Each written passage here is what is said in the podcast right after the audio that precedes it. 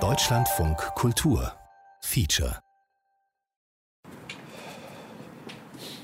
Oh, danke sehr, ist.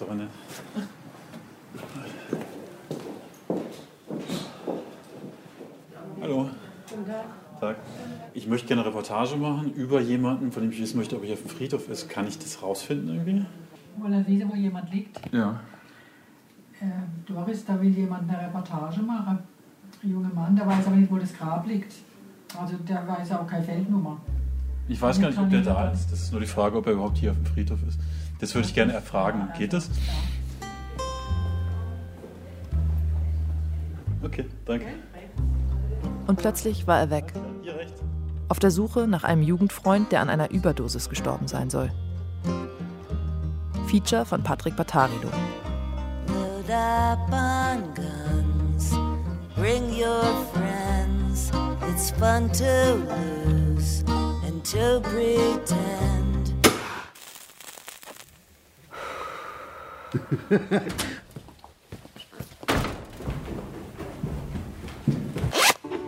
Du musstest pissen. So fing das an. Ihr wart zu Besuch bei mir in Berlin. Du, Dominik und Mr. Pink. Bier, Wein, Zigaretten. Wir wollten abends auf ein Konzert. Eure Sachen lagen hingeworfen im Flur. Wer aufs Klo wollte, musste über sie steigen und raus aus der Wohnung. Die Tür zum Außenklo im Treppenhaus ließ sich nur mit einem Kleiderbügel öffnen, der immer neben der Tür lag. Den Schlüssel hatte ich verloren. Ich wusste nicht mehr, ob ich dir das gesagt hatte.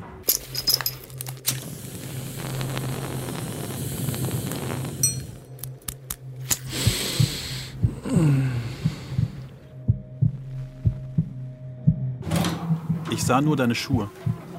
Dass du nicht bemerkt hast, dass die Tür ein Spalt offen stand, hätte ich als Zeichen deuten können, dass etwas nicht stimmte. Stattdessen riss ich breit grinsend die Tür auf. Unser Teenager-Humor, wie früher. Du saßt mit leeren Augen vor mir. Vor dir auf dem Boden ein paar Tropfen Blut und ein Taschentuch. Du hattest eine Spritze in der Hand und einen Gürtel um den Arm gebunden. Du hast nicht gelacht. Du warst zu sehr damit beschäftigt, der Wirkung des Heroins in deinem Blut nachzuspüren. Damals wurde mir zum ersten Mal klar, wie wenig bei dir in Ordnung war. Seid ihr bereit abzugehen? Abends beim Konzert lachten wir schon wieder, alle vier, als wäre nie etwas passiert. Am nächsten Tag fuhrt ihr zurück in unsere Heimatstadt. Ich blieb in Berlin.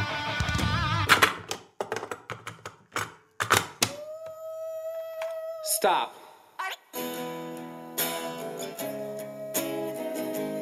Dies ist eine Geschichte über Gleichgültigkeit oder Verrat oder den Lauf der Dinge oder wie auch immer man das nennen soll, wenn wir irgendwann nicht mehr wissen, was aus den Menschen geworden ist, die mal unsere Freunde fürs Leben waren.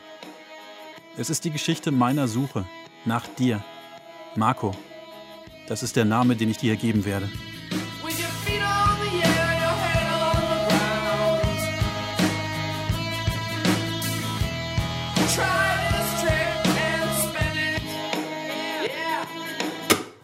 Das ist denn so der Soundtrack von damals. Das war so Musik, die Born to be Wild. das äh, trifft es, glaube ich, ganz gut.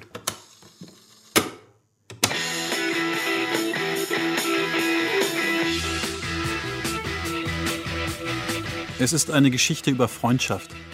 Über die Art Freundschaft, die vielleicht nur möglich ist, wenn wir gerade erst erwachsen werden. Ein Haufen junger Männer auf einem Dorf in Süddeutschland, die versuchen, ihrem Leben einen Sinn abzugewinnen und die dazu irgendwann vor allem Drogen nehmen.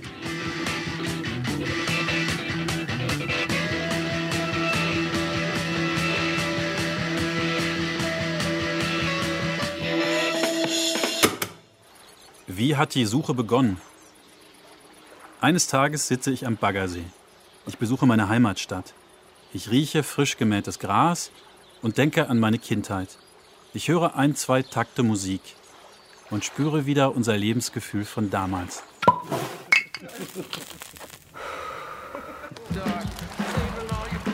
Das sich verlieren in ewigen Gesprächen und noch längeren Nächten. Die Lust am sich totlachen. Schwöre, immer Freunde zu bleiben, die gar nicht nötig waren, weil wir alle ohnehin wussten, dass wir für immer Freunde bleiben würden. Ja, der Marco war wie alle anderen auch eine ziemlich spezielle Charaktere. Er war in seiner Ausdrucksweise völlig ungefiltert, trocken und auf den Punkt. Das fand ich äh, an dem halt auch unglaublich speziell und er war auf seine Art besonders witzig. Und er war halt auch wirklich ein toller Freund, er war loyal und wenn irgendjemand Probleme hatte, hat er sich da sofort mit eingeklinkt, sich drum gekümmert. Ich war der, der ständig darüber nachdachte, wie er auf andere wirkt. Du hast einfach gesagt, was du dachtest. Ich habe vor dem Ausgehen lange vor dem Spiegel gestanden und meine gesprayten Haare mühsam zu einem coolen Flat zurechtgezogen. Du hast dir einfach ein Hawaii-Hemd übergeworfen und uns dann in deinem alten grünen Opel abgeholt, bei dem nur der erste und der dritte Gang funktionierten. An jeder Ampel hast du extra lang gehalten, um vor den Augen der anderen Fahrer deinen Joint zu rauchen. Ich habe dich dafür bewundert.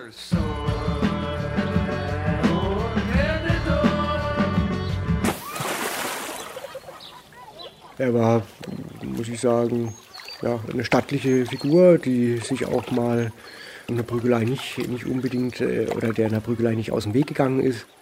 Du warst du, sonst nichts. So sah ich das. Eine ganze Jugend lang. Als ich einmal nachts nach einem Tee mit viel zu viel Dope eine Panikattacke bekam und bleich und verwirrt auf dem Bordstein vor dem Club saß, da hast du dich neben mich gesetzt.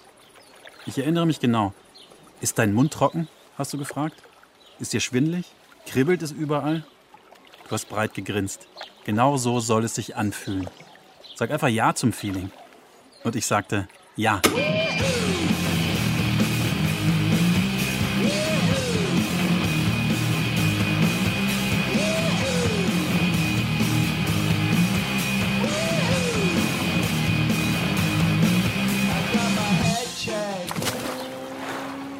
Ich sitze am Baggersee und mir wird klar, dass ich dich nicht mehr gesehen habe, seit du dir auf meinem Berliner Außenklo einen Schuss gesetzt hast. Aber das ist inzwischen Jahre her. Ich habe studiert, ich bin Menschen begegnet, mit denen ich über Film, Theater, Kunst sprechen konnte. Dinge, die ich plötzlich viel wichtiger fand als unser altes Leben. Ein anderes Leben war über mich geschwappt und hat dich verdrängt. Du wolltest dich nicht verwandeln. Dachte ich zumindest.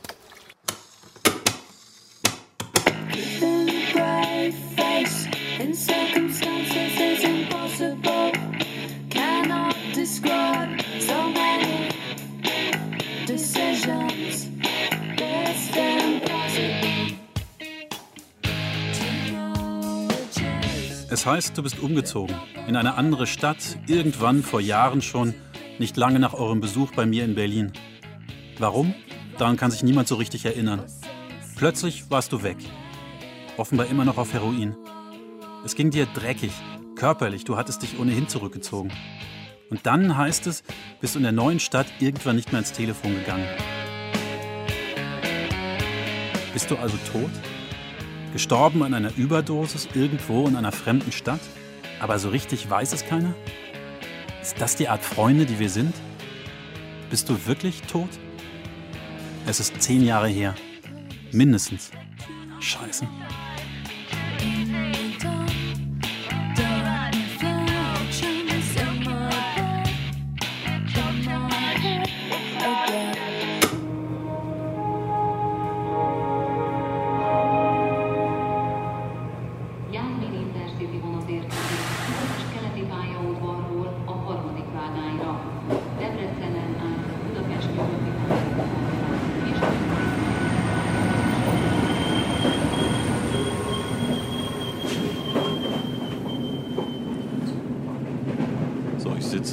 Zug, ungefähr halb neun Uhr abends. Die Dämmerung bricht gerade herein. Um mich sehe ich die äh, Steppe Ungarns. Es rüttelt die ganze Zeit. Man kann die Fenster aufmachen, was auch toll ist. Dann dringt die warme Sommerluft in den Zug. Ich fahre zu Dominik. Er war das Herz unseres Freundeskreises. Und von uns allen der, der dich am besten kannte. Es ist absurd. Um mich dir zu nähern, muss ich erstmal nach Ungarn fahren. Denn inzwischen lebt Dominik an einem See, drei Stunden Zugfahrt östlich von Budapest. Schon weil ich übers Internet keine Spur von ihr gefunden habe, will ich zuerst mit unseren gemeinsamen Freunden sprechen. Ich bin mal gespannt, wie das laufen wird und überhaupt wie Dominik reagieren wird, wenn ich ankomme. Er weiß nämlich nicht, dass ich komme. Ich habe es ein paar Mal versucht, ich habe Mails geschrieben, ich habe ihn angerufen, er hat nicht reagiert. Dominik hat nicht abgenommen, als ich ihn angerufen habe. Auch auf meine Mails hat er nicht geantwortet. Wochenlang. Er hatte schon immer Phasen, in denen er sich total zurückgezogen hat. Und ich war schon immer sauer auf ihn, wenn er sich einfach so das Recht dazu nahm. Ohne Rücksicht auf den Rest der Welt. Auf mich. Also mache ich mich mit einem Gefühl von Wut auf die Reise. Aber dich suchen geht nicht ohne Dominik. Dominik? Dominik? Ich muss mal was schmeißen, aber was soll ich denn schmeißen? Jetzt Gras? Stanchen sind hier nicht. Ist vielleicht auch nicht ganz so toll, dann äh, mit einem Stanchen aus Versehen das Fenster einzuwerfen. Also das Einzige, was ich machen kann, ist so ein Busch mit dem Zweig von dem Busch. Hört er vielleicht?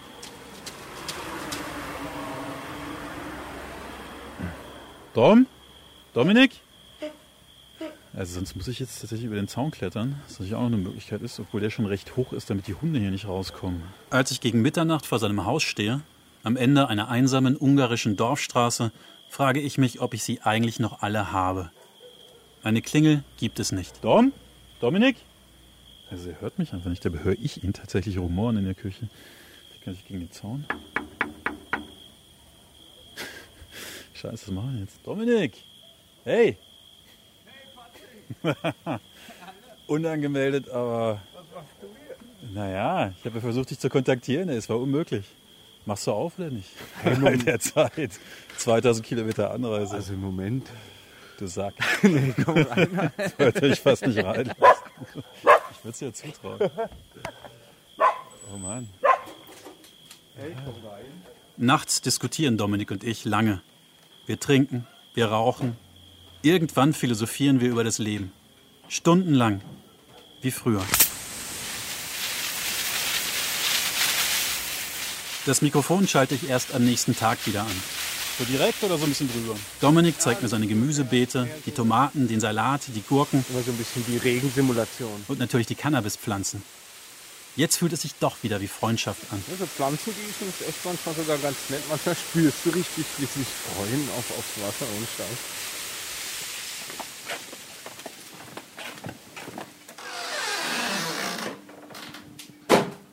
Und Dragan in Kindheit nem én nem tudtam. Hát, mivel odaültetek, aztán már nem tudtam el értelmenni. Äh, fang doch mal an, als es nur zum Einstimmen. Äh, sag doch mal ganz kurz, wer du bist. Kann ich das noch einen Moment auf mich wirken lassen, das Mikrofon? Kannst auch mal an. Ja, ja, nee, so um die. Ja, ja. Um das. Ja. Um es in meine Realität aufzunehmen. nee, Das war vor allem ein Kumpel mit einem Mikrofon Ja, vor dir steht. Ja. Weißt du eigentlich, wo er gewohnt hat? Irgendwie? Ey, nee. Irgendwas genaues? Nee, er hat es mir damals schon erzählt so und beschrieben und die Straße und auch wo ungefähr. Und dann war ich ja, wollte ich ja hin und dann, dann ist es nie dazu gekommen. Und als ich mich dann bei ihm melden wollte, war er verschwunden. Ich hätte auch nicht gewusst damals, wo ich jetzt anfangen soll. Hatte auch keinen Drang. Jetzt, jetzt hätte ich schon eher so, da war ich ja zu beschäftigt mit mir. Die Zukunft hatte sich zwischen uns gedrängt. Beruf, Liebe, der zweite Beruf, die zweite Liebe. Und dann war er auf einmal weg. Von jetzt auf nachher. Was mich auch so irritiert hat, weil wir direkt noch ausgemacht haben, so konkret, ey, ich komme jetzt demnächst. Nur noch nicht genau klar, welche Woche oder so. Und dann einfach niemand mehr ins Telefon. Keine Telefonverbindung mehr. Du warst in eine andere Stadt in Süddeutschland gezogen. Knapp zwei Autostunden von unserem Heimatort entfernt. Er hat mir erzählt, wie er dann halt immer an seine Sachen rankommt. Und dann hat er gemeint, ja, es gibt so einen Park, dass halt da alles abläuft in diesem Park. So wie es zu dem Zeitpunkt war, wenn du es einfach weiterdenkst, den Gedanken, dann wäre es für mich schon ein, ein Wunder, wenn er noch am Leben wäre. Weil, ey, irgendein minderwertiges Heroin, 20, 30 Jahre jeden Tag, das, äh, es ist ja schon, das sind körperliche Grenzen gesetzt. Und ich habe ihn ja letztes Mal gesehen, der war ja dünn am Schluss. Er war schon schwach auf dem Bein. Also, so wie er ausgesehen hat, wenn er nicht völlig das Ruder rumgerissen hat und irgendwas Unmögliches und damit aufgehört hat, dann wäre es für mich ein Wunder, wenn er noch lebt.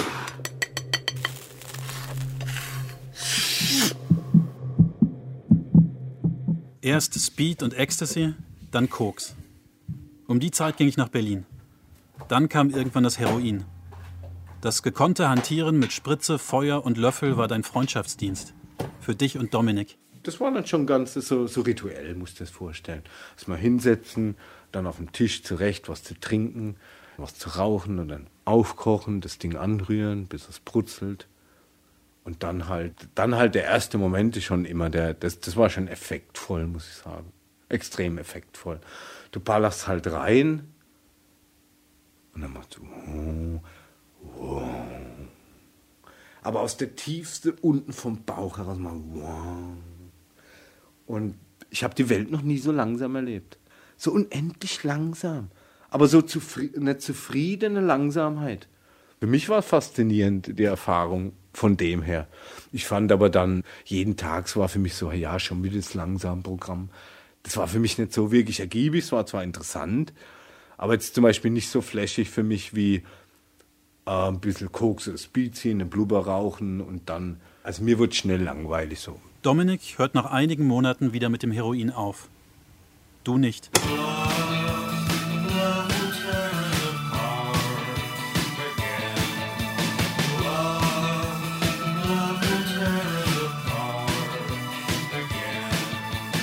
Also in Bezug auf Freundschaft, machst du dir dann auch manchmal Vorwürfe, dass du sagst, was ist das, hätte ich ihn irgendwie abhalten können davon, dass er sich da in... Gar nicht. Der, der Alter, da hätte ich mir keinen Gefallen getan. Der hätte ich nur gefragt, hey Alter, geht's noch oder was? Wenn man sich da in seine Sachen einmischt.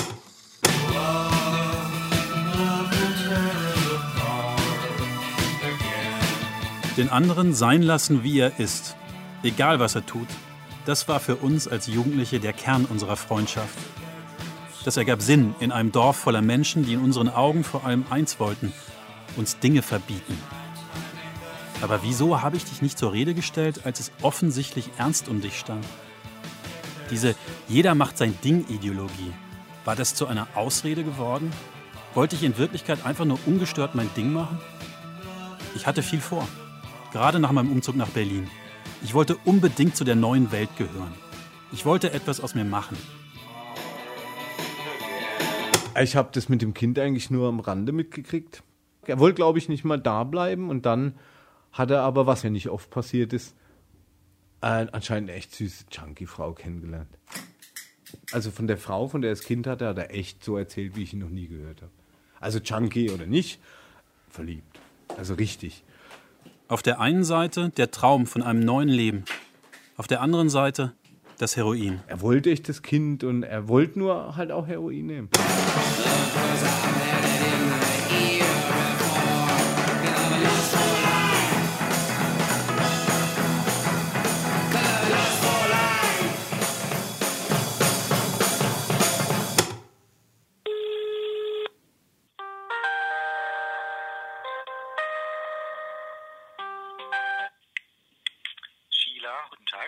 Ja, guten Tag, Batarilo. Ich habe eine etwas ungewöhnliche Frage, Anfrage. Vielleicht darf ich die hier kurz stellen. Ich bin wieder in dem Dorf, in dem wir alle aufgewachsen sind. Der war schwerst heroinabhängig und er hat halt über Sie eine Wohnung bekommen und der meldet sich irgendwie seit acht Jahren nicht mehr. Besteht über Sie die Möglichkeit nachzufragen, ob der noch eine Wohnung hat bei Ihnen oder ob der Vertrag auslief dann, weil er vielleicht gestorben ist? Du hattest eine Sozialwohnung.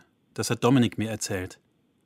Als erstes rufe ich deshalb direkt bei der Einrichtung an, die in deiner Stadt die Sozialwohnungen vergibt. Nein, Nee. Also gar nicht, kann man nicht irgendwie, was weiß ich, schriftlich oder so oder irgendeinem anderen Wege nachfragen? nein, wir dürfen da keine Auskünfte über bestehende oder ehemalige Mietverhältnisse, wie auch immer, Okay. äh, Dritten gegenüber abgeben. Zum ersten Mal fällt ein Wort, das ich noch ziemlich oft hören werde. Schweigepflicht. Hot tramp, I love you so.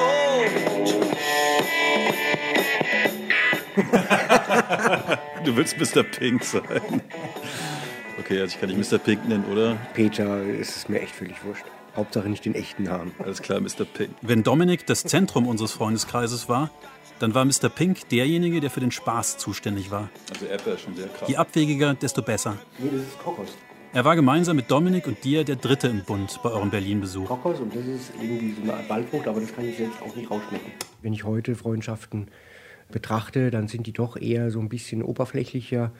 Das war schon, das war schon was Besonderes. Und, und äh, Sicherlich auch den Charakteren geschuldet, äh, später vielleicht noch ein bisschen äh, externe Einflüsse. Ja, es war schon so ein Gefühl von Freiheit, oder? Also Freiheit von einfach alles machen zu können, oder? Und dann irgendwie nicht blöd angeschaut zu werden oder alles mal sagen zu können. Es war halt immer ein Erlebnis, es war ein Abenteuer, es war dadurch, dass halt sehr, sehr krasse Erlebnisse da auch stattgefunden haben, war das halt auch immer extrem bereichernd und ich möchte auch sagen, bewusstseinserweiternd. Exzess, das fanden wir schnell heraus, war ein Katalysator für alles. Freiheit, Freundschaft, Jugend, Angst.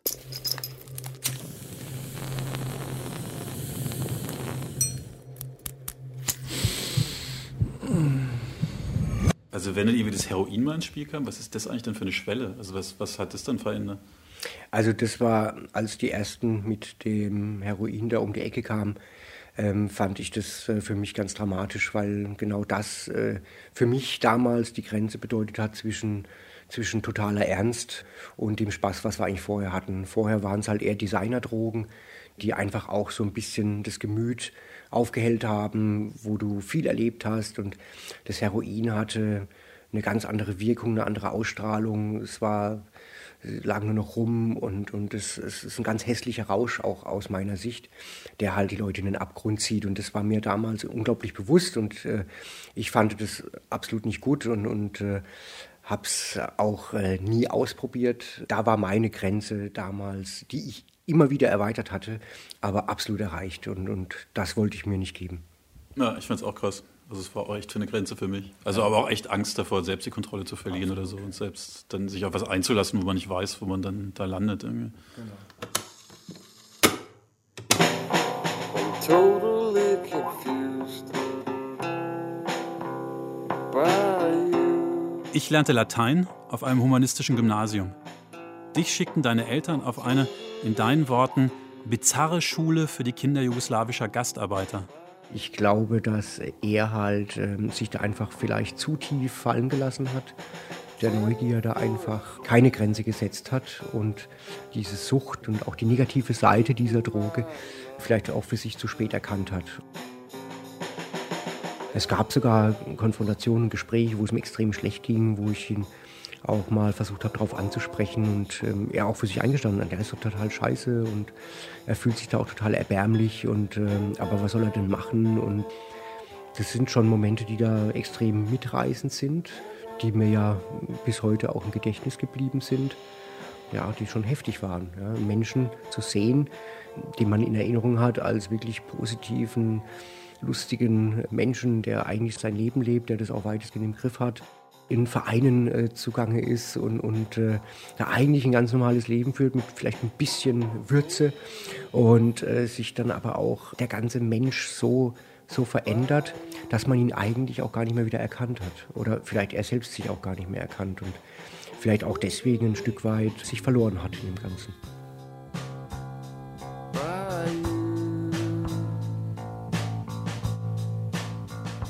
Irgendwann, Anfang 20, war klar, dass ich tun konnte, was ich wollte. Ein gutes Abi war bei mir zu Hause Pflicht gewesen. Dir dagegen blieben nur zwei Optionen. Entweder Deutschlands Niedriglohnsektor bestücken, für den Rest deines Lebens Gebäude reinigen oder bewachen, etwas in der Art. Oder weiter mit den Drogen machen. Drauf scheißen. In dieser Situation, stelle ich mir vor, hast du eines Tages beschlossen, in eine andere Stadt zu ziehen. Du wolltest das Schlimmste endlich hinter dir haben, nicht ständig vor dir. Meine Damen und Herren, in wenigen Minuten erreichen wir unseren nächsten Halt, Baden-Baden. Ich fahre in die Stadt, in die du gezogen bist. Dominik hatte einen Park erwähnt, in dem du deine Drogen gekauft hast. Ist ehrlich gesagt ein erstaunlich kleiner Park. Ich hätte mir mal größer vorgestellt. Es ist ein schöner Park, also so ein kleiner Hügel und in der Mitte ist eine alte Villa oder so ein kleines Residenzschlösschen. Und die erste Person, der ich begegnet bin, ist eine Mutter mit ihrem Kind, also macht auch nicht gerade auf Drogenmilieu. Jetzt weiß ich eigentlich nicht, wen ich hier ansprechen soll. Ich bin auch wahrscheinlich auch einfach zu früh, halb zwei Uhr mittags. Kein normaler Mensch, der sich Drogen beschaffen will, wird hier vermutlich um halb zwei aufkreuzen. So, ich bin jetzt auf der anderen Seite vom Park. Äh, Das Bild hat sich total geändert. Also ich bin 50 Meter zur Seite gegangen und da waren dann gleich 12 oder mehr, 15 Junkies, die offensichtlich äh, dabei waren, ähm, also mit, mit Löffelchen, mit Feuer, mit äh, dem Heroin zu hantieren. Ich habe dann zwei angesprochen, die bei ähm, so Altglascontainern standen und sich da gerade einen Schuss gesetzt haben. Beide so, ja, vielleicht Ende 20, Anfang 30. Und die meinten sogar, dass sie vor zehn Jahren halt auch schon hier gewesen wären, aber sie, sie kannten ihn jetzt nicht. Also weder den Namen noch die Beschreibung. Die meinten beide, dass man über sowas eigentlich nicht redet in der Szene. Und wenn man redet, auch was Namen betrifft, dann ähm, sind es oft nicht die richtigen Namen. Also das ist sicher jetzt mal das erste Hindernis. Acht bis zehn Jahre, sage ich denen, die ich nach dir frage. So lange ist es her, dass ich den Kontakt zu dir verloren habe. Vielleicht sogar etwas länger. So, jetzt weiß ich erstmal nicht ganz, wie ich damit umgehen soll. Eins haben mir die beiden Junkies aus dem Park noch gesagt. Wenn ich ältere ja, Heroinabhängige finden will, dann soll ich zum Bahnhof gehen.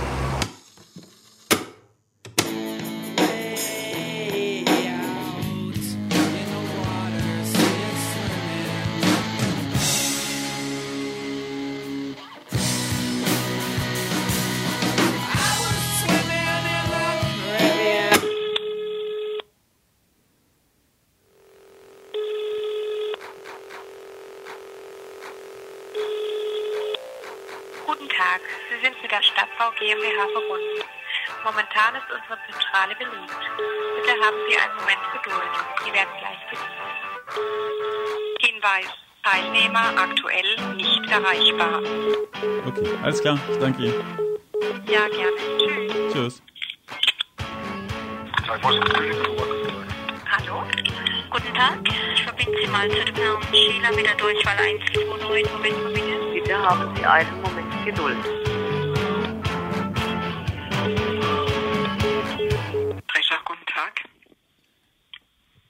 Äh, ja, gut, guten Tag, Entschuldigung. Äh, ich habe eine Frage, die ist so ein bisschen ungewöhnlich. Also ich habe einen guten Freund, der war schwerst drogenabhängig leider damals schon. Und wir vermuten, der hat sich nie wieder gemeldet, dass der gestorben ist. Und ich würde irgendwie gerne rausfinden, was aus dem geworden ist. Kann ich das über Sie machen? Wo bist du? Im Park, vom Bahnhof, auf den Straßen der Stadt? Niemand kennt dich. Bei den Behörden, in den Drogenberatungszentren und Tagesstätten.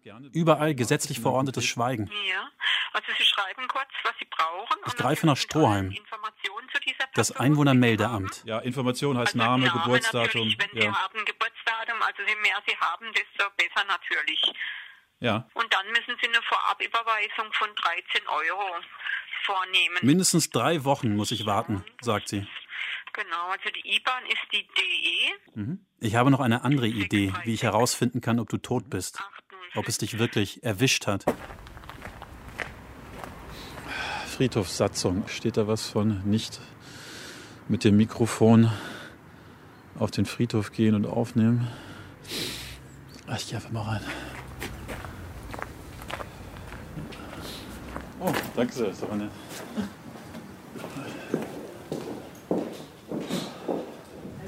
Hallo. Guten Tag. Tag.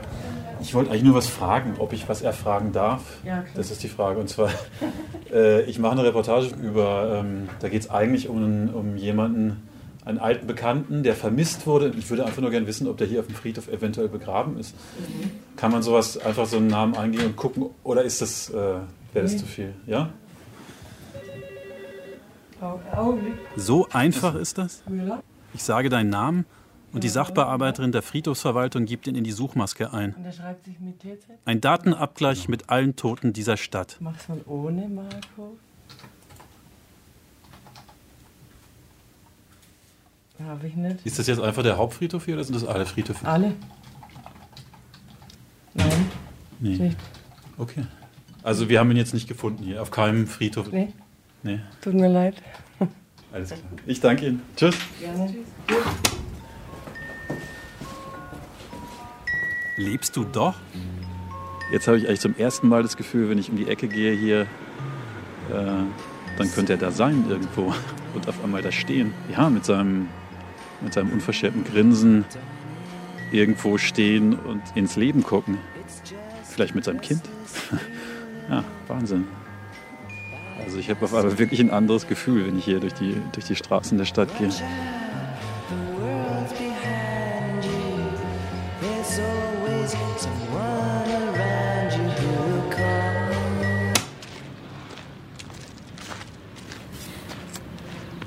Ja, ich bin, bin der Alex, bin 41. Ja. Komme ursprünglich aus Ulm, bin jetzt hier gestrandet. Ja, und bin aus gutem Hause, meine Freunde auch. Also, mich haben sie jetzt verstoßen. Momentan, ja. Ich habe Hoffnung geschöpft und bin zurück im Park. Statt dich zu finden, lerne ich Alex kennen. Innerbetrieblicher Warenverkehr. Ob jetzt äh, Kurbelwelle oder äh, Zylindergehäuse oder das, dass es genau da ist, wo es sein soll. Ja, das war meine Aufgabe. Das alte Leben und das Leben jetzt. Okay, Das ist schon ein schöner Park hier eigentlich. Ne? der Park ist schön, der Sonne, im Sommer ist der schön. Ja. Ist echt hier die Reben, wenn die blühen. so. Alex, das könntest du sein. Er ist wie du zugezogen aus einer anderen Stadt. Wenn ich mit Alex spreche, sehe ich dich. Dein mögliches Leben. Da liegt ein Sack mit Kleider. Was ist das? Auf der Das ist so Parkbank. eine Frage, was das ist, guck ich mir auf jeden Fall an. Aha. Ist das eine Gabe von irgendjemandem, der die einfach da hingelegt hat? Ich weiß es nicht, ich weiß es nicht. Mein Munkel, das, das ist gar nicht schlecht. Ist doch gar kein schlechter Mantel da in dem Plastikbeutel. Dann nehme ich das schon mal mit. Derselbe Park. Dieselben Mütter mit den Kinderwagen, die Studenten, die Baustelle vor dem Park. Herbstkälte. Schuhe sind auch da. Auf den ersten Blick sieht Alex jünger aus, als er ist. Auf den zweiten sieht man ihm die Drogen, das Leben auf der Straße und den Alkohol sofort an. Die Jacke, die Turnschuhe, die Tasche um Alex Hüften, alles ist irgendwie lässig. Überreste aus seiner Zeit als cooler Techno-Boy in den Clubs seiner Heimatstadt. Und gleichzeitig wirkt es abgetragen, fehl am Platz. Wie die Kleidung einer anderen Person. Wie oft setzt du dir dann so, ein, so eine Spritze? Zwischen sechs und zehnmal am Tag. Sowas. Ja. Also hauptsächlich Medikinet. Und dann aber auch Age Speed, Koks. Medikinet ist ein Medikament, das aber wie ein Amphetamin wirken kann. Die Schiene halt. H ist Heroin. Koks, Kokain. Klar. Und jetzt, bevor wir gesprochen haben, wann hast du das letzte Mal dir einen Schuss gesetzt? Bevor wir uns getroffen haben. Also jetzt zum Beispiel, was fühlst du noch davon? Ja, dass ich gut drauf bin, dass ich mich mit dir gut unterhalten kann. Ja, mir, mir geht es einfach besser jetzt. Es ist alles wieder okay. Und legale Drogen auch noch. Eine rauchen. Hast du gerade Eine, gedreht? eine rauchen, ja. Ich, äh, ja gut, das, wenn das Ende ist alles wäre, wäre es okay. Dein mögliches Leben. In diesem Leben, was ist da ein normaler Tag? Jetzt ein normaler Tag. Momentan bin ich beim Kumpel, aufstehen, dann um 9 Uhr aus dem Haus. Ja, und dann geht es meistens los. Dann geht es erstmal drüben in, in die äh, öffentliche Toilette oder wie ein Käfig. Sich schon Druck setzen.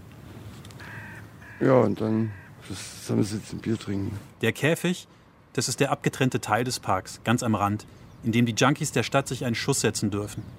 Zumindest wird es geduldet. Wie machst du das im Geld?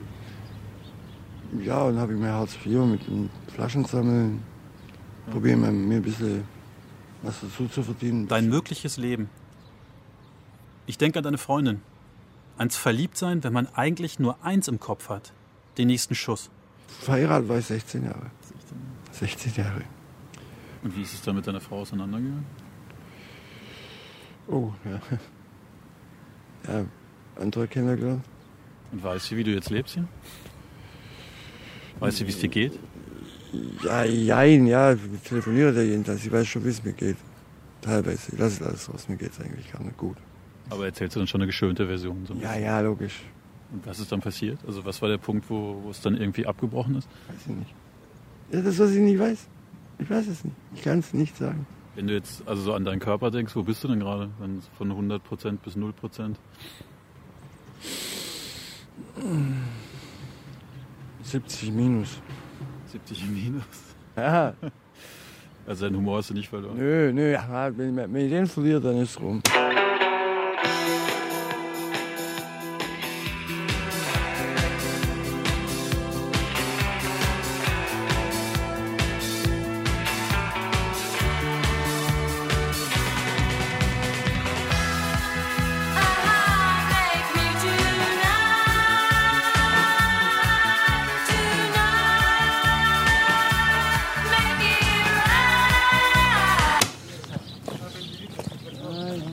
Wir sind wieder auf dem Weg in den Käfig. Jemand fragt nach Drogen. Was wollte der jetzt? Das, was ich mir gerade gemacht habe, wollte er haben. Achso. Also das ist jetzt der Käfig. Das ist der Käfig. Warum heißt das eigentlich Käfig? Keine Ahnung, warum der Käfig heißt. War früher ein Spielplatz. Kaum 20 Meter entfernt hantieren Bauarbeiter. Die Fußgängerzone mit den teuren Restaurants und den Touristen dringt stetig vor. Bald heißt es, wird es den Käfig, diese Schutzzone für Junkies, in der wir sitzen, nicht mehr geben. Jetzt noch was ganz anderes. Ich habe so einen alten äh, Freund, der war halt auch auf Age, auf Heroin. Und den, von dem hat nie wieder jemand was gehört. Marco, kennst du den vielleicht? Alex schüttelt den Kopf. Wieder nichts. Keine Spur. Die Stadt wird schöner und reicher. Vor dir, hinter dir, neben dir. Die Stadt hat Zukunft. Die Menschen mit den gut sortierten Biografien, die 100, 200 Meter hinter dir in der Fußgängerzone von Shop zu Shop eilen, die haben Zukunft. Aber sie laufen immer schneller, weil auch ihnen die Angst im Nacken sitzt. Die Angst, irgendwann nicht mehr zu den Gewinnern zu gehören. Diese Angst kenne ich selbst nur zu gut. Die Angst vor dem Tag, an dem plötzlich die Aufträge wegbrechen. Meine Freundin sich in einen anderen verliebt. Oder meine Hände ohne Grund anfangen zu zittern. Denn wer es nicht schafft, der driftet eben langsam aus dem Bewusstsein der anderen. So wie du aus meinem Bewusstsein gedriftet bist.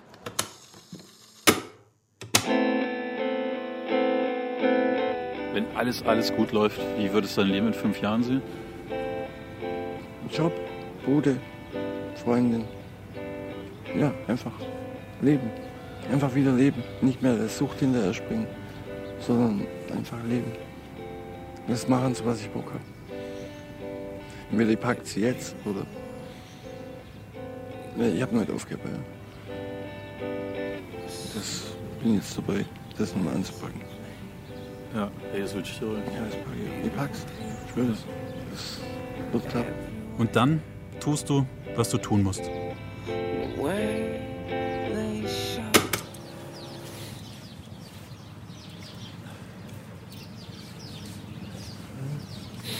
Also wir stehen halt jetzt in so einem Eck oben, ne? Ein bisschen Ja. versteckt hinter einem Baum. Genau, wo muss halt ihr sein? Das können wir weg.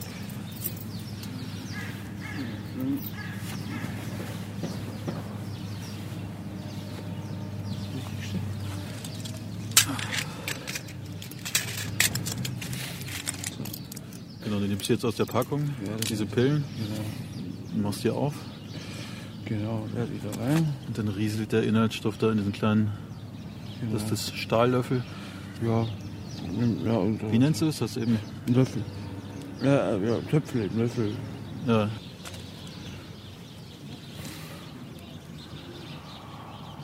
Das ist ein weiß-blaues Pulver oder so ein Mini-Kügelchen. Und die weißen Kügelchen ist mischt der, jetzt mit ist der, Wasser Wirk an, damit ist der es- Wirkstoff. Ja. Ja. Das Heroin in deiner Stadt ist dermaßen verdünnt, dass du dir oft andere Stoffe spritzt. Egal, Hauptsache es wirkt. Und das ähm, blaue ist Retard. Weißt du noch das erste Mal, als du Age genommen hast? Äh, ja. Das war mit 22, bin jetzt 41. Das erste Heroin ist wie so ein, ein warmes Gefühl, das ist wie wenn ich jemanden in die Arme. Und diesem Gefühl springst du natürlich immer wieder hinterher. Du kriegst es aber nicht mehr. In der Stärke, in der Intensität kriegst du es nicht mehr. Du weißt, du kriegst es nicht mehr, aber du springst. Du springst hinterher. Und wo spritzt du es? Äh, Leichte. Wo? Leichte. In die Leiste. Oh, ist das nicht krass? Ich schau. Da hast du an den Armen schon überall. Ja, ja, da, aber da geht fast nichts mehr. Da geht nichts mehr.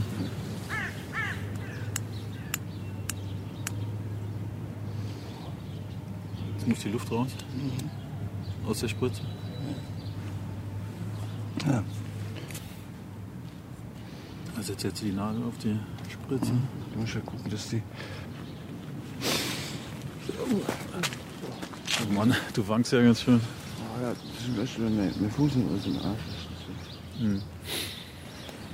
Oh. Jetzt Taschentuch raus. Und Jacke auf, Gürtel auf.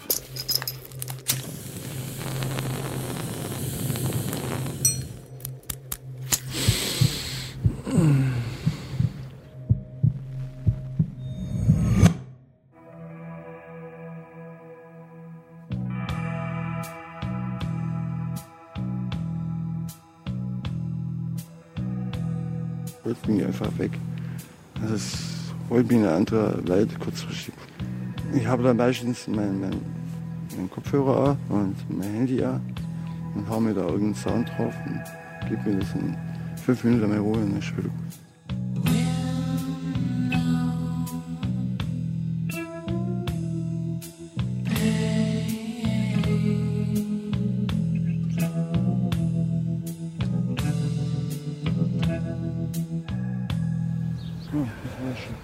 Euphorie, Ekstase.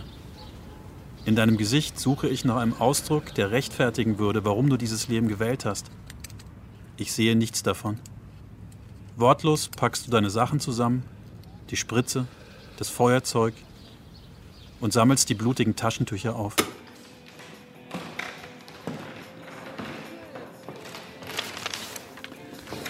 Und was steht hier jetzt?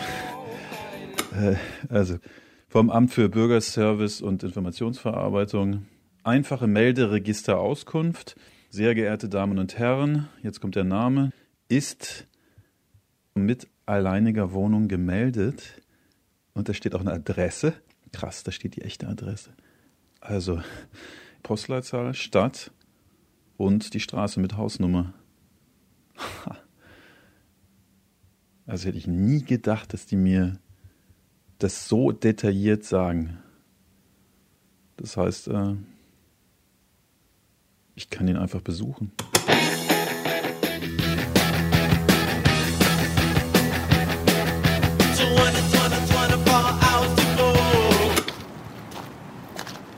Es ist Abend und ich bin auf dem Weg zu dir. Am Fluss entlang, so ein bisschen aus der Stadt raus. Rechts Wasser, links Autostraße. Und ich gehe ja, zu der Adresse, unter der er gemeldet ist. Marco. Ich bin schon ziemlich aufgeregt. Ich weiß, dass er lebt. Ich weiß, dass er lebt. Ich habe keine Ahnung, ob er da sein wird. Und vor allem habe ich keine Ahnung, wie er, wie er mich empfangen wird. Also, da er lebt, heißt es ja auch, dass er den Kontakt abgebrochen hat. Zu dem Freundeskreis, zu unserer Gruppe. Also kann sein, dass er einfach überhaupt keinen Bock hat, mich zu sehen. Kann sein, dass er gar nicht mit mir redet. Kann sein, dass er mit mir redet, aber halt absolut ohne Mikro, ohne Mikrofon. Keine Ahnung.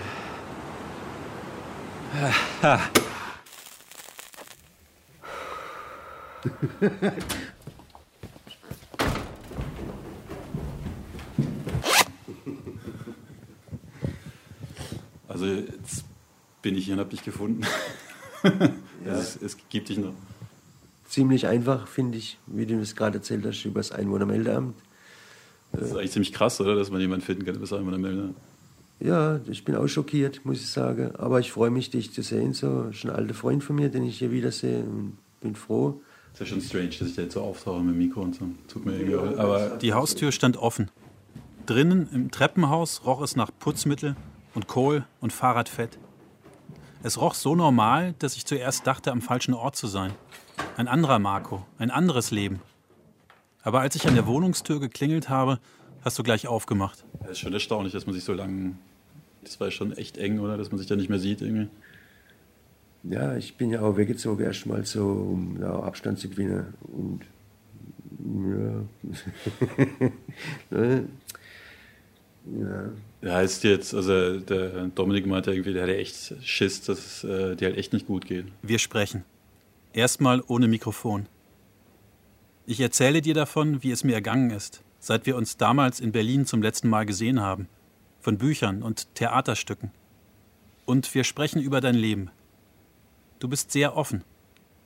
Eine Zeit lang sprechen wir sogar in der Sprache unserer Eltern, was wir früher nie getan haben. Es ist ziemlich lustig. Wir sind beide aus der Übung, wir machen Fehler, über die wir lachen.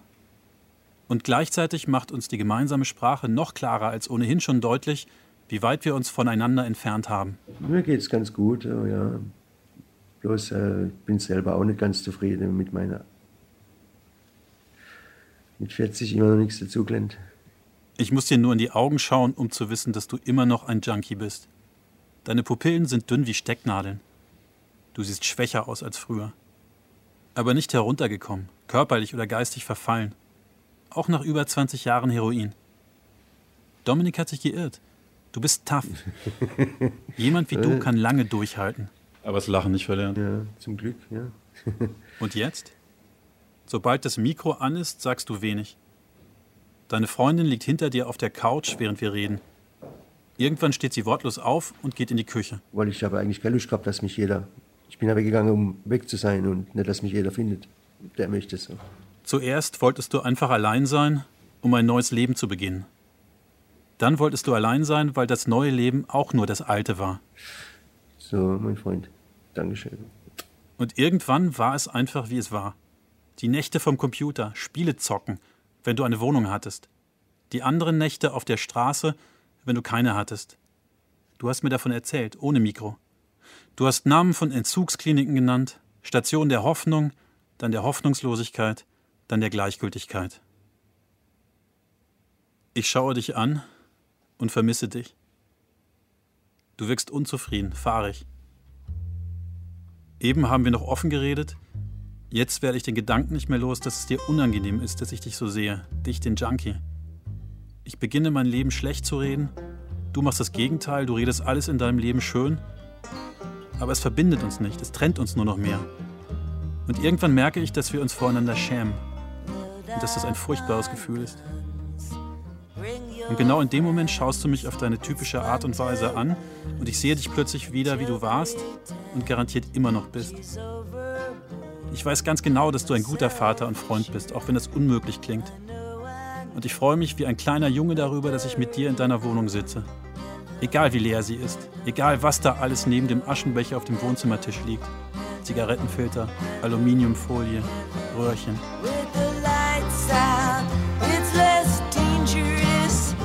Here we are now. Entertain us. I feel stupid. 0036 20 Ja. 366. 366. Das war's? Mhm. Okay. Hallo? Esti? Äste. Ah, Igen. hier ist Patrick, hallo. Ja. Ist, ist der Dominik gerade da? Äh, Hey, Dom, alles klar? Ja, weißt du, wo ich bin? Weißt du, wo ich bin? Hey, alles gut bei euch? Hey, Hör, hörst ist du? da? Dominik braucht nicht lange, um zu erraten, wer die Stimme am Telefon ist. Du bist es. Hey, Treffer, Alter, geht's noch? Hast du mich gleich erkannt, oder was? Das ist ja der Hammer, oder? Das hast du mir gleich mal Stimme erkannt. Wegen einem dummen Satz hast du mich gleich gewusst, wer ich bin, oder was? Ah ja, schon. Ah ja, schon, gell? Ah ja, cool. Hey. Ja, der Patrick, Hey, ist, ah. der Patrick klingelt Hey, meine wie Haustür so. Super, ah ja, alles gut, ja. Alles gut, Dominik. So. Zehn Jahre ist es her. Mehr. Mein du hast ein Mädel, ein Mädel, ein Mädel war's, gell? ein Junge, dem geht's auch gut so. Ein bisschen, Wie alt ist er denn jetzt? Wir sind wieder zu dritt. Zeit vergeht schnell, gell? Ich sitze neben dir auf der Matratze, gemeinsam über das Handy gebeugt, mit dem wir telefonieren. Und vergesse dabei fast, dass ich nicht nur als Freund hier bin. Patrick sitzt da mit dem Mikrofon. Du weißt, dass du da alles ins Mikrofon laberst. Aber das ist, das war, Hey Patrick, hey, gut, gut, gut recherchiert, gut gefunden, war gut gemacht. Ein paar falsche Fährten, aber am Ende war es dann echt simpel über das Einwohnermeldeamt, was schon sehr bizarr ist. Tom, pass auf, der Patrick kommt hier, klingelt so, ja, bla bla bla bla bla. Schwätzt mal ein bisschen, dann ruft einer an und sagt, hey, pass auf, da rennt einer rum und sucht dich. und der Patrick sitzt mir gerade gegenüber. Und ich denke, was ist denn jetzt los? Er rennt da rum und sucht mich so. Und dann erzählt er weiter, er ist so ein Radioreporter. Und das hat mir der Patrick schon gesteckt, dass er das war, weißt du. Und dann, dann war, war, ich, war ich wieder beruhigt so. Ich habe schon gemeint, mich sucht irgendwelche, irgendwelche Dämme suchen mich. Die wollen mich platt machen oder so. Aber alles korrekt so. Super. Dominik in Ungarn. Ich in Berlin, du hier. Bist in Ungarn, habe ich gehört so. Kannst du Ungarisch überhaupt? Ja, du schon zehn Jahre jetzt. Jeder lebt sein Leben. Du auch. Ich bin erst mal froh, dass der Patrick hier aufgetaucht ist und ich Kontakt wieder habe zu dir. So. Als wir uns hingesetzt haben, ist es sofort aus dir rausgesprudelt. Du hast von deiner Kindheit erzählt, von deinem Zuhause. Wie zerrüttet die Ehe deiner Eltern war, wie psychisch labil sie waren, jeder auf seine Weise. Ich habe damals gar nicht mitgekriegt, wie schwierig es für dich zu Hause wirklich war. Meine Eltern waren manchmal peinlich, aber sie förderten mich immer. Eine Erziehung ohne Schläge, ohne alkoholgetriebene Wut. Eine Erziehung mit Vertrauen. All das hat es mir und anderen aus unserem Freundeskreis so viel leichter gemacht, irgendwann Stopp zu sagen. Total, dass du noch fit bist, so wie es sonst. Und bei dir körperlich alles noch in, gesundheitlich in Ordnung so. Ja, schon. Also, die Niere war plötzlich weg. Da war ich beim Arzt, da hat er gesagt, hey, wo ist denn deine Niere? Ich habe gesagt, musst du doch wissen, wo meine Niere ist. Als wir Freunde wurden, da standen wir alle am Anfang. Die Unterschiede zwischen uns schienen winzig im Vergleich zu den gemeinsamen Möglichkeiten, unserem Leben in der Gegenwart. Jetzt wird mir klar, wie unerbittlich die Weichen schon damals gestellt waren. Das freut mich echt weil ich wusste, ich wusste ja zwischenzeitlich dann nicht mehr, ob du, hey, ob du noch am Leben bist. Gell? Ja, klar, natürlich. Die Frage muss man sich dann schon stellen, mal so. Andererseits, du würdest dir die Verantwortung für dein Leben nie von mir absprechen lassen. Du wolltest nie nur Opfer sein. In diesem Sinne ist dein Leben deine Entscheidung. Jeden Tag aufs Neue. Also, mein Sohn ist gerade gekommen, da will ich auch jetzt gar nicht groß so weiterschwätzen, da, weißt du? Ne? Ich stelle einen Patrick. Dein Sohn. Vom Alter her fast schon ein Teenager. Doch er wirkt wie ein Kind. Ein Kind mit wachen Augen. Mit einem guten, offenen Lächeln. Als ich ihn kurz sehe, ganz am Ende unseres Treffens, muss ich daran denken, dass dein Sohn nichts weiß von deiner Sucht. Das hast du gesagt. Deine Freundin hat nur gelacht, als sie das gehört hat. Vielleicht, hast du geantwortet, weiß er doch Bescheid. Dein eigener Vater war Alkoholiker und glaubte auch, seine Sucht vor seiner Familie verstecken zu können.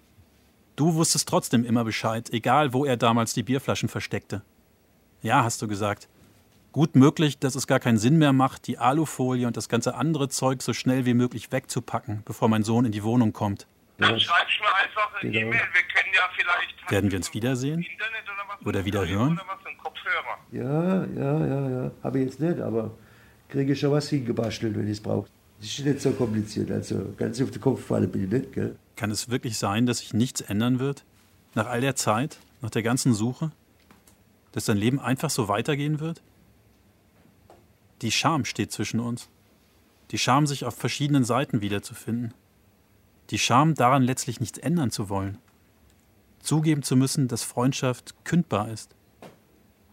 Vielleicht habe ich deshalb so lange nicht nach dir gesucht. Dass wir beim Abschied so fremd voreinander sitzen, damit hat das Heroin nichts zu tun. Eine Welt, in der jeder seinen eigenen Weg geht. Alles. Echt geil so, ja. ja doch, freut mich. Du musstest pissen gehen. So fing das an. Damals habe ich dich zum ersten Mal mit Abstand gesehen. Auf meinem Berliner Außenklo. Mit einer Spritze im Arm. Scheiße. Wir hören auf jeden Fall noch, noch mehr voneinander und äh, hey, so gut kommst du mal runter, machst hier ein bisschen Urlaub, Vater. Ja, auf jeden Fall. So viele Floskeln. Keiner von uns wird zurückrufen. Irgendwie ist das allen klar. Aber da ist auch die Vertrautheit einer gemeinsamen Jugend. Du zwinkerst mir zu, als könntest du meine Gedanken spüren. Ich sehe dich, deine Großherzigkeit, deinen Schalk, deine scheinbare Unverwüstlichkeit. Na ja, Dominik, so, lass uns Skype weiterhin so. Mein Sohn ist jetzt da, ich krieg noch gleich Besuch. Vielleicht sehen wir uns ja doch wieder. Ohne Mikrofon. Aber das ist eine andere Geschichte. Genau die wünsche ich mir. Also, wie gesagt, hat mich gefreut. Gell? Wir hören voneinander, Dominik. Auf jeden Fall. Ja, ja. Ja, auch tschüss. so. Ja, Tschüss, Dom, bis bald. Ciao, ciao. Ja, ciao. I put a spike into my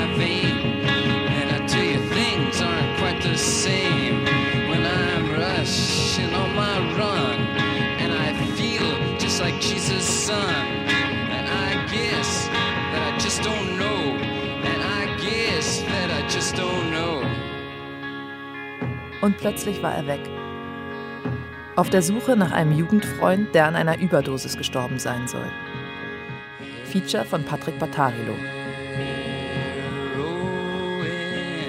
Mit Dominic, Mr. Pink, Alex, Marco und dem Autor. Ton und Technik Christiane Neumann und Gerd Nesken. Redaktion Jenny Machenbach. Regie Hanna Georgi. Eine Produktion des Deutschlandfunk Kultur 2018.